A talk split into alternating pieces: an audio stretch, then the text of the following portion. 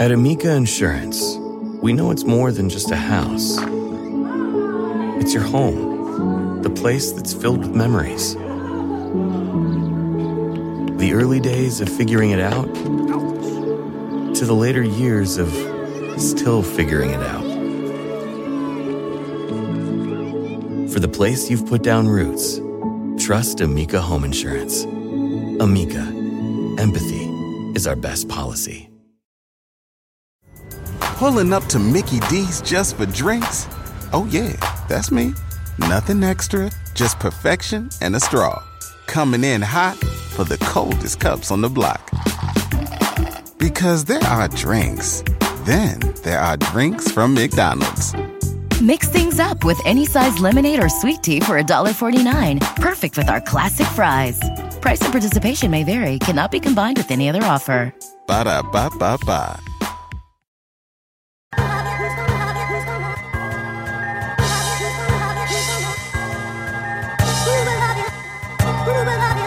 Welcome to episode one thirty-seven of the Highly Relevant Podcast. My name is Jack Rico, and I am in quarantine. How are you guys? Oh, man. What a crazy moment we are all, all going through.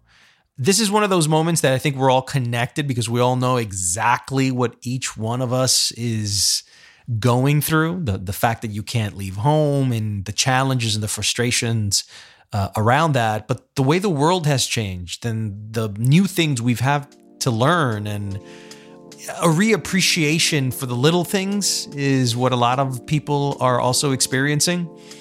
And so we're kind of like dealing with a new language, like a new way of life. And these things can be very crazy at first. Like when I started teaching back in January, uh, that curve was getting better week by week. Um, It's not easy at first. It's, you know, you you prepare, you over-prepare, you're stressing, you're anxious, making sure that everything is great.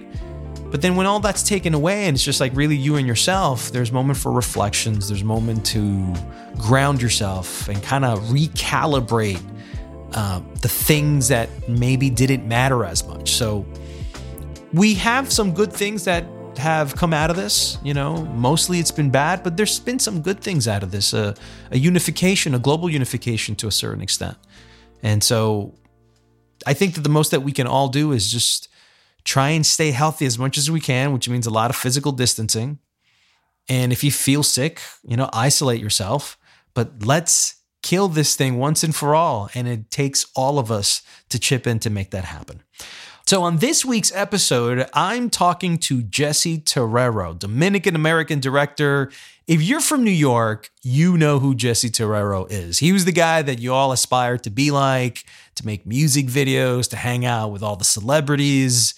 Um, and he was not an actor. He's not a singer. He's a director. But he's a director who was making dreams come true and who was visualizing them for us for so long. So here's a guy that has been a role model for many filmmakers, directors trying to aspire to get to where he's at. And so he's in quarantine. I believe it's in Puerto Rico. We had a great conversation about life in quarantine, when Hollywood was going to come back and start creating movies again. We talked about why there hasn't been the first reggaeton movie done by a Hollywood studio like Universal Pictures or Columbia Pictures. How come this hasn't happened? He talks about the challenges uh, inside the negotiating rooms to make something like this happen, which is extremely difficult uh, from um, a lot of what he's experienced. We also talked about, can you be a virtual director nowadays? Is that something that will become a trend moving forward? He doesn't think so. And then we also talked about low tech versus high tech. So many people right now are like enamored with the low tech way of uh, seeing content. But for me particularly, I think it's a novelty. Uh, he has his own opinions on it. So it's a great chat, great conversation, a lot of wisdom uh, in this uh, interview that you're going to be listening to with Jesse Terrero. But before I talk to Jesse Terrero, it's time I give you my weekly pop culture news recap in a segment I like to call Jacked In.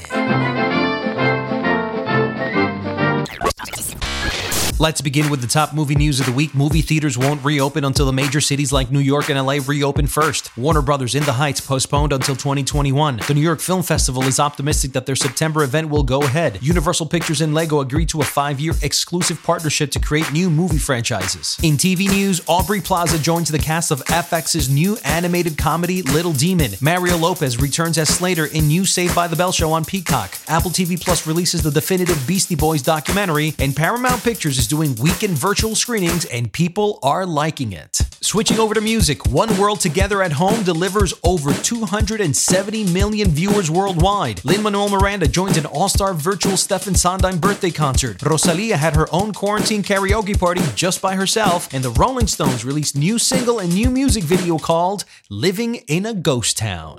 And in tech and social media news, E S P N and F S one will air Major League Baseball players' video game esports season. Apple acquires Will Ferrell and Paul Rudd's limited T V series based on a podcast. More than twelve million people attended the Travis Scott's Fortnite concert, and Zoom grows to three hundred million users despite security backlash.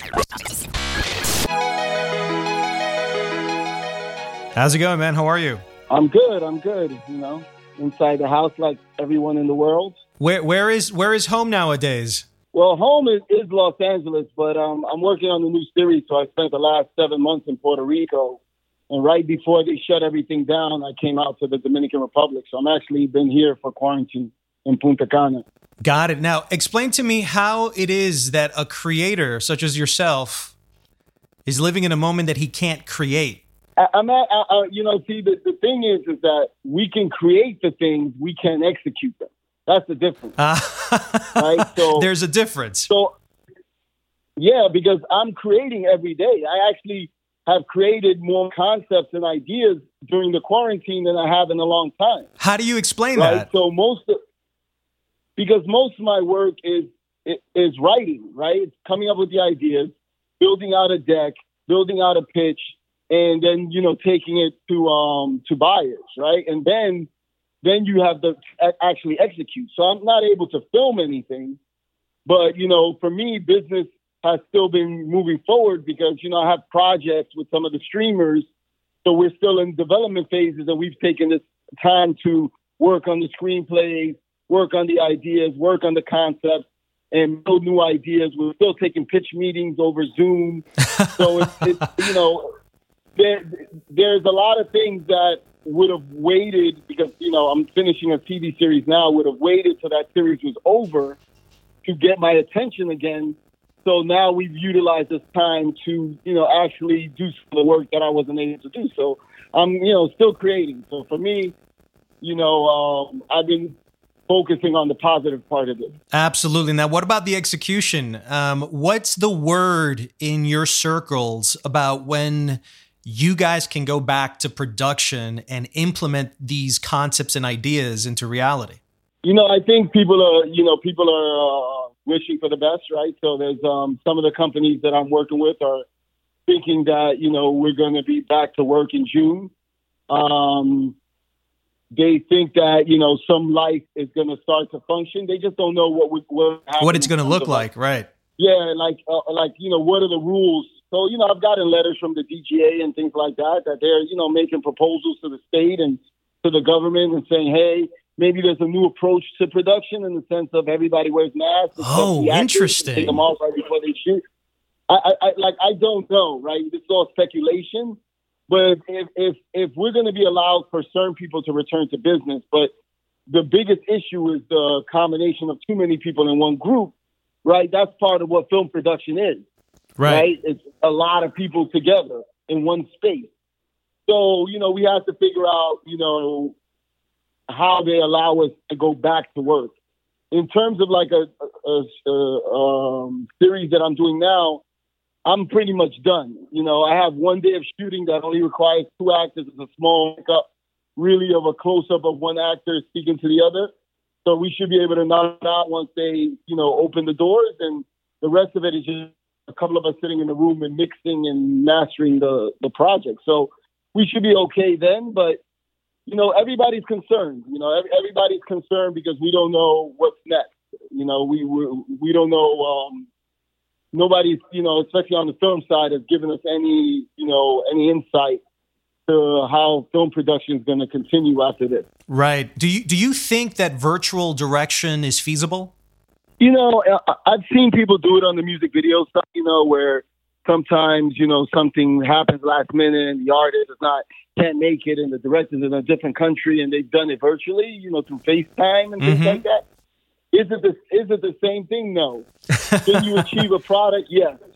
Right. right. You know, if you have the right team and people on the ground and, you know, things are thought out properly, depending on the scale of what it is, I think that um, that it can be done, virtual directing, but, you know, the rest of what goes into it, it's like, are you just going to eliminate one person out of the equation? Because you still need camera, you still need the crew, you still need things, right? Right. Like, you can create levels of different types of content, but what, you know, now you're not creating, you know, a television series at that level without help, right? That's so, true.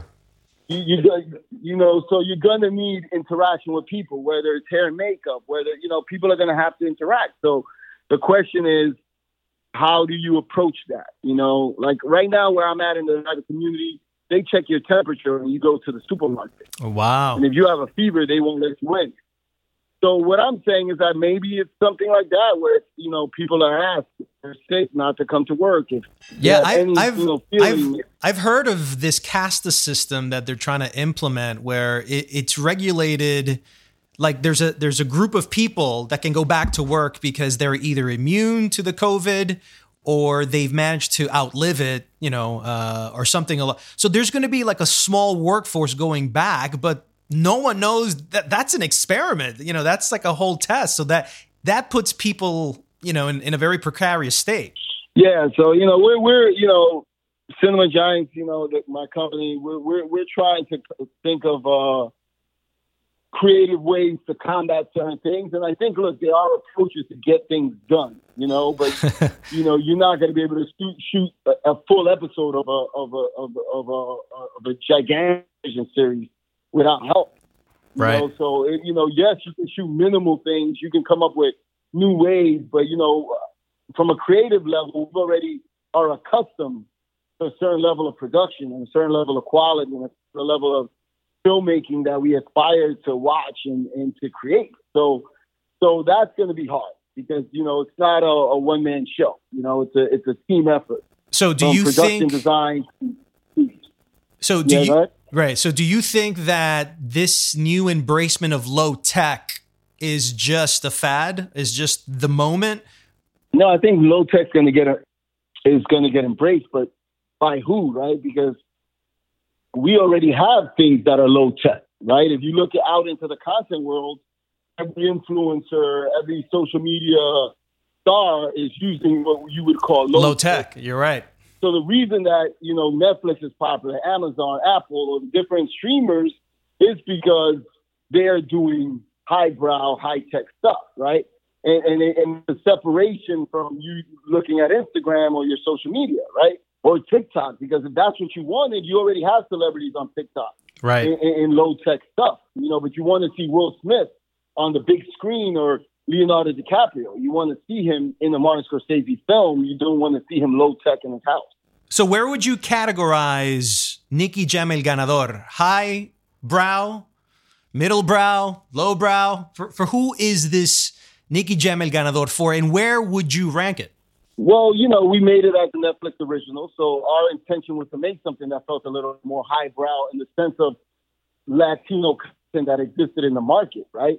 We have, uh, and this is not, I'm not trying to knock the novella system, but for many years, we were given, you know, we weren't given enough different sort of um, types of media, right? So all the television was driven in Spanish countries by novella. Right. And the novellas are very reminiscent to soap operas in America, right? It's the same kind of vibe. But in America, we have the soap operas, then we have, you know, daytime television, then we have nighttime television, then we have cable, we have all these different formats, you know, and in the Hispanic market, you lacked a lot of different levels of uh, filmmaking, right? So you did have, now when you look at, you know, cinema, you have a lot of the sort of Mexican and Latino directors sort of winning and leading the brigade and sort of doing highbrow stuff. On the television side, you did have some stuff, but not enough, right? So for me, it was like doing something that was a step away from like sort of the no- novella genre and something that felt like it had more of the American sensibility. It's Spanish language, but shot with American sensibility. There is this perception that American quality content is better than Spanish language or Hispanic content. Is that a myth or is that real? I mean, I would say it all, you know, it depends. You can't just, you know, put that one stereotype across uh, across everything because, you know, there will be filmmakers that will say that that's not true, right? That there's a lot of incredible films and incredible T V coming out of the Latin market. The thing is, is I'm talking about what's been dominating, right? So people, when you look at just like the masses and what's been dominating, people have over, they consume the novella content. And and because the novella content is made in studio in a certain way, like soap operas are made in America, they weren't, they kept the system the same. And, and the quality of the novellas, even though it progressed a little bit, has remained the same for the last twenty years. That's and true. Even when you look at sort of, even when you look at color scale and talking about the color of the Latinos on, on, on screen, right? So you have, you know, it's almost like this generic look that they've given Latinos where they all are fair skin and right. Look a certain way. It was, it was maybe two years ago when they did Celia Cruz or one of these things at Telemundo. It was the first time you saw that many dark people on an, on a novella. So to me, it's, it's about breaking those stereotypes. It's about doing something different, right? So it's, for me, it's it's uh it's um what happened in hip hop, right? Hip hop became one of the biggest sort of the listen to music globally, and at the time, hip hop didn't have content that looked and felt like the music, right? So that spawned an era where you had movies like Boys in the Hood and Menace to Society and Juice, and you had all these urban movies coming out that mimicked the sound of the music, mm-hmm. and it captured what it felt like for young Americans in that time. Right now, we're dealing with a similar time where we have um, reggaeton music that's the number one music globally and is breaking records around the world. You know, Despacito being the number one video of all time, crushing records, right? So you know that people are consuming this music in Spanish, but there's not one television show, one sitcom, one film. There's nothing that goes with the content that mirrors what's happening, right, in pop culture. Why is that? Why is that? Because the people making the content, it's almost like, when you look at Nicky Jam, you can't see that on any platform that's playing Latin content. You can't see that on the dominant Latin because it's too urban. And there's a stigma behind urban. Yeah, there's a stigma. It's like the mu- we know that the music is big. That's why the same way hip hop was big, right? But then hip hop gets so big that sometimes the brands want to be involved, but they get scared, right? Because they're like, whoa, this is too edgy for our brand. Right? Mm-hmm. So reggaeton and the look and the feel, when you, you look at El Ganador, the Spanish is not perfect. It's edgy, it's urban, it's street. You know, it's reminiscing of the way the music feels. But when you see it on that level, that type of screen, it's like, whoa, it, it's a little bit shocking because it's such a, uh, it, it, it, it's it's so distant than the things that you're accustomed to seeing on Latin television, where all the Latinos look like perfect. That's true. Right? So what, you know, I was trying to do is like, you know, it's time you have to shake the ground a little bit. You got to understand, you know, this is a new generation. You know, there, there are these young kids out there that are not seeing themselves on screen. They're not seeing themselves in television. They're not seeing, they're not being portrayed the right way.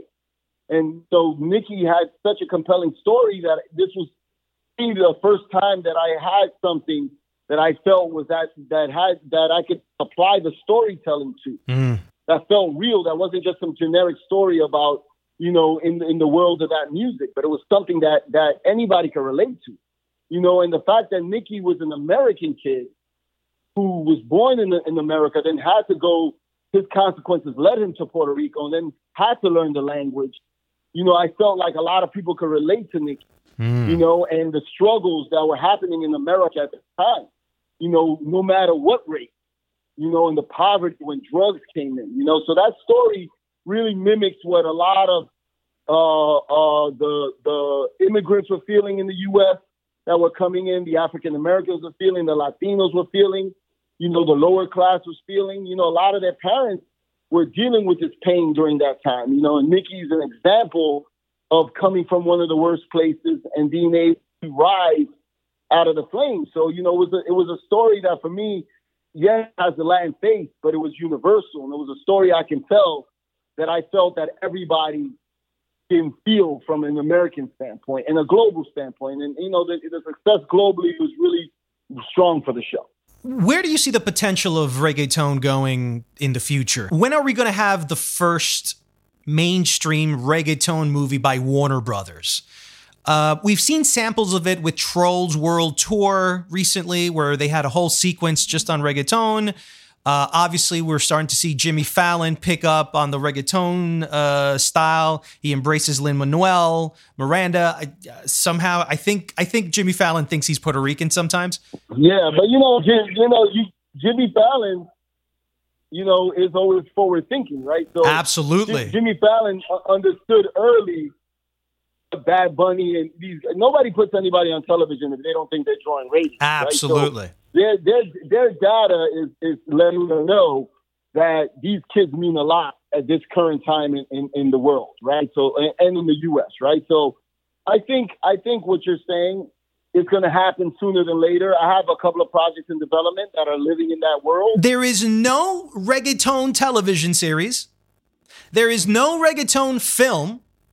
There is no reggaeton. There, there isn't even a definitive reggaeton documentary. Exactly. And I think that that's where Nicky Jam came in. You know, I've been fighting that fight for years. And Nicky Jam was the first one I was able to get over the hump, you know, because Netflix and, and, and um, the, you know, Netflix is brave to take a chance, right? Where there's no, some, there, since the shows don't exist, there's no data.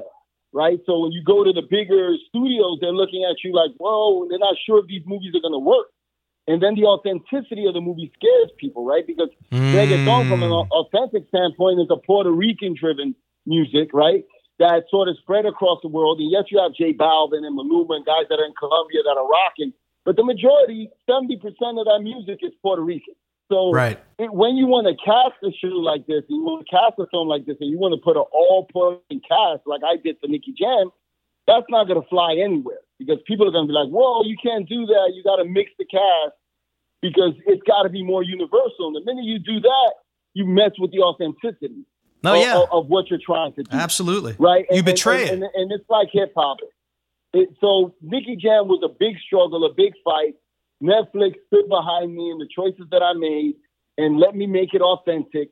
Let me cast ninety percent Puerto Ricans, you know, and of course there's Colombian characters when he was in Colombia, but every everything was authentic to who the, the who who the characters are supposed to be.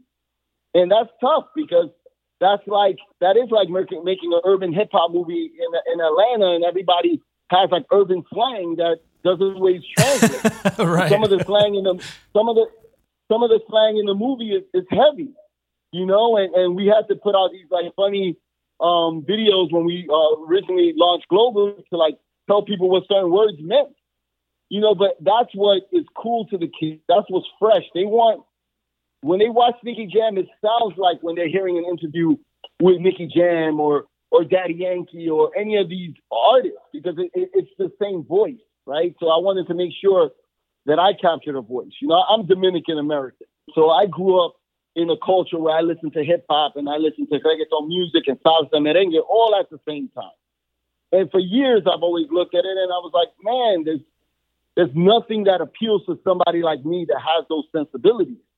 You know, so I've been, you know, you know, that's been part of the mission statement for Cinema Giants is to create content for this world of urban Latinos that sometimes live in different English and Spanish and in and, and, and sort of this bilingual world that that that's cool.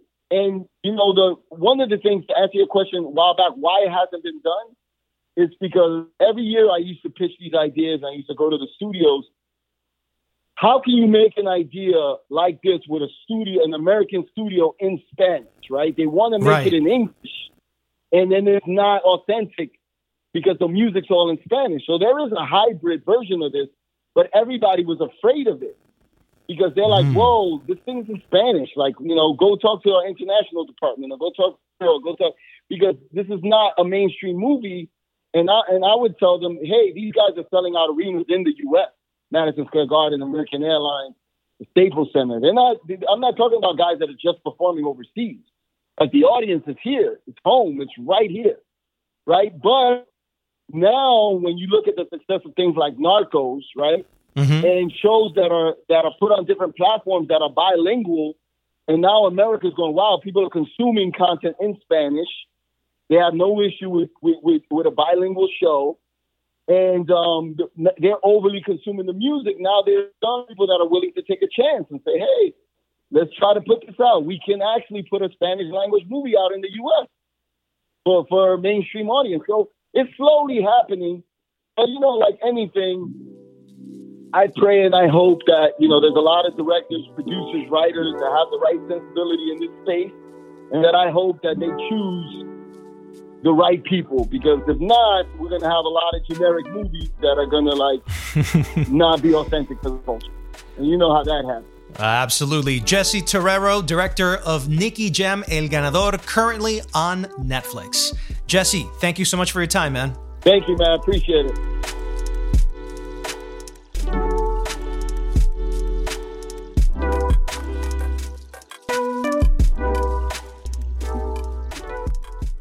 And before I wrap up here, here are three Latin tracks you might want to add to your playlist this quarantine weekend.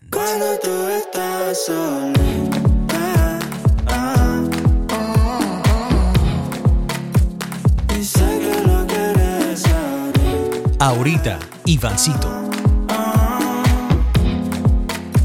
Siempre cuando termina.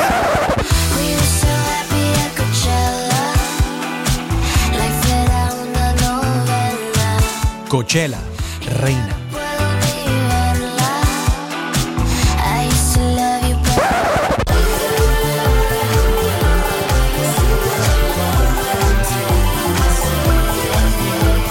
In Too Deep, Katsu Oso.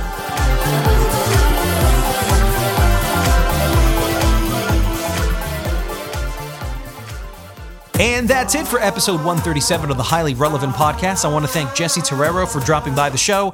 And if you'd like to support this podcast, tell all your friends that this is an episode worth listening to.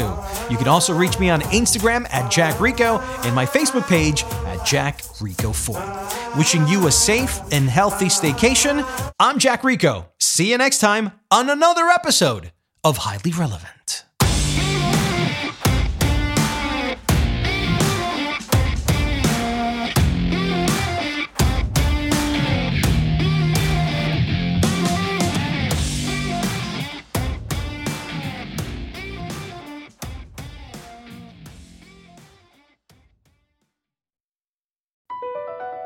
B P added more than seventy billion dollars to the U S economy in twenty twenty-two by making investments from coast to coast. Investments like building charging hubs for fleets of electric buses in California and starting up new infrastructure in the Gulf of Mexico.